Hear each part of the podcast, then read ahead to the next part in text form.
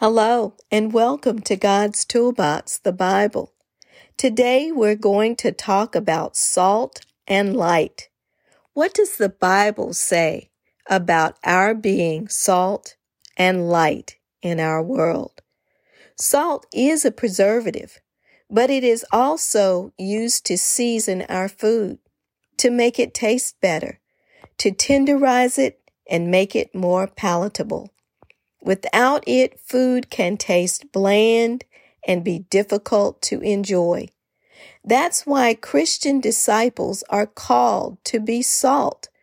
We are to season the world around us to make it better for all to enjoy. Light does the same thing.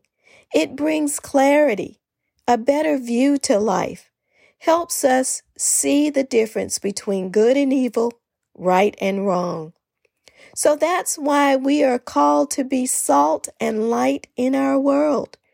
We are to be examples, to set the bar high and lead the way. Make sure you read Matthew 5, verses 13 through 16.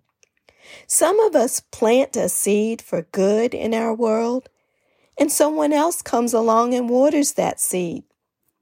But God Almighty helps it to grow to maturity. In 1 Corinthians chapter 3 verses 6 through 8, Paul talks about how he started churches all over the Corinthian territory by preaching Jesus and his saving grace. That's the seed. Then the great preacher Apollos watered those congregations, helping them grow stronger and God blessed them to increase. But this kind of thing is not possible in an environment of judgment and exclusivity where everyone refuses to get involved and help his or her fellow man. I recently heard a disturbing story of how a woman was raped and assaulted on a train in broad daylight in front of many, many people. No one came to her aid. Nobody attempted to help her. Nobody wanted to get involved. That is not how salt and light works. As salt and light, when we see a problem, we jump in to help. We share our resources and knowledge, lend a helping hand, we say an encouraging word or pray a prayer or just listen and be attentive, but we don't stand by and do nothing.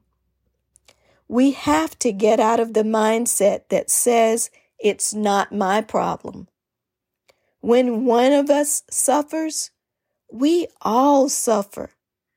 You know, one band, one sound.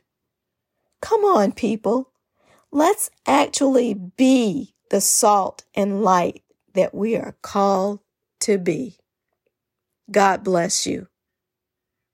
Join us next week when we tackle another important topic from God's toolbox, the Bible.